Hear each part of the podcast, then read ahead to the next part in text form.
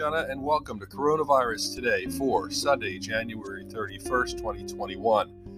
As a winter snowstorm pellets much of the United States and now is hitting the East Coast, we look at the COVID numbers in the world and in the United States. In the world, there's 102,853,080 cases.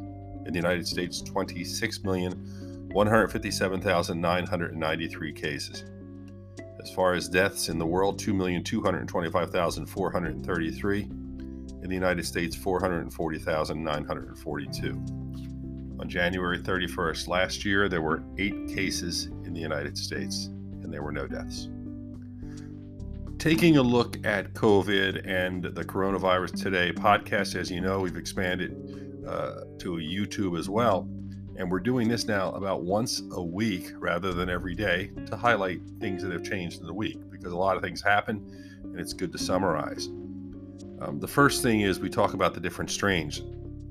The emergence of the so called Brazilian strain, South African strain, and UK strain, I think, are just the beginning. Scientists would rather use numbers like B117 than the country of origin to reduce stigma. But whatever you call the variants, they will keep coming.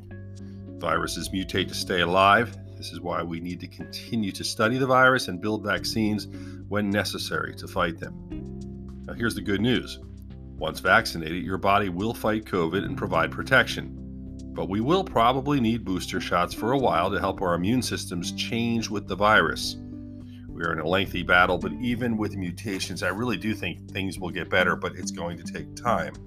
A little bit more about the vaccines in a moment. I want to talk about one other key issue, and that is there's probably one major lesson we've learned during the pandemic. That is, we're all in this together.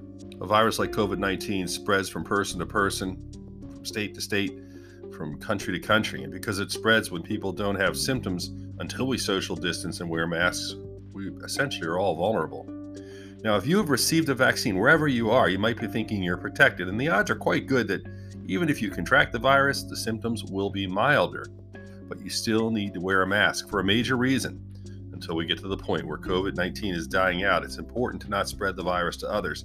And you know, from the beginning, wearing masks certainly was about protecting ourselves, but what many people never understood was it was about protecting other people. And I think if it had been presented that way, that we can help each other by wearing masks, I think a lot of the resistance and a lot of the political battles associated might have been avoided, or at least I hope or like to think they would have. But that isn't what happened. But maybe it can happen now as we realize as we're vaccinated, we continue to do what we can to help others as we look at these horrific numbers.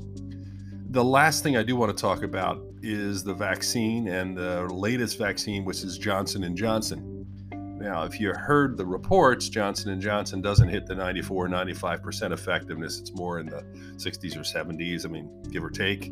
What really matters here, though, is that if you get a vaccine, even if you are somebody who gets the virus after having the vaccine, you will have symptoms that undoubtedly will be less severe than they would have been had you not had the vaccine. And that's really important for a whole bunch of reasons. The first reason is you.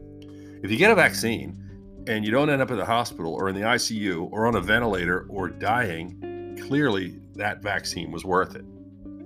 If you end up getting the virus and you have flu like symptoms, or maybe you don't feel as well, or maybe you have no symptoms at all and you just carry it for a little bit, as long as you're wearing a mask, you're not spreading it to other people.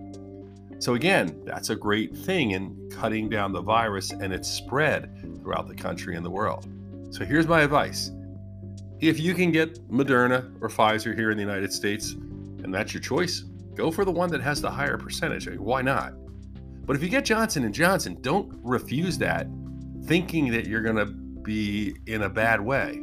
It just means you have more of a chance of getting the virus, but you're not going to have those dramatic symptoms. Whereas if you got the virus without a vaccine, you know, it's Russian roulette. You don't know what will happen in the long run. I want to thank, we're now, I think, up to like 74,000 listeners. It's unbelievable. I don't look at this as a triumph. I look at it as something sad that we have that many listeners because we need this. As I said when I started this back in last February, I want this to end. I don't want to be doing this podcast, but I will continue to do it as long as we need it. please wash your hands.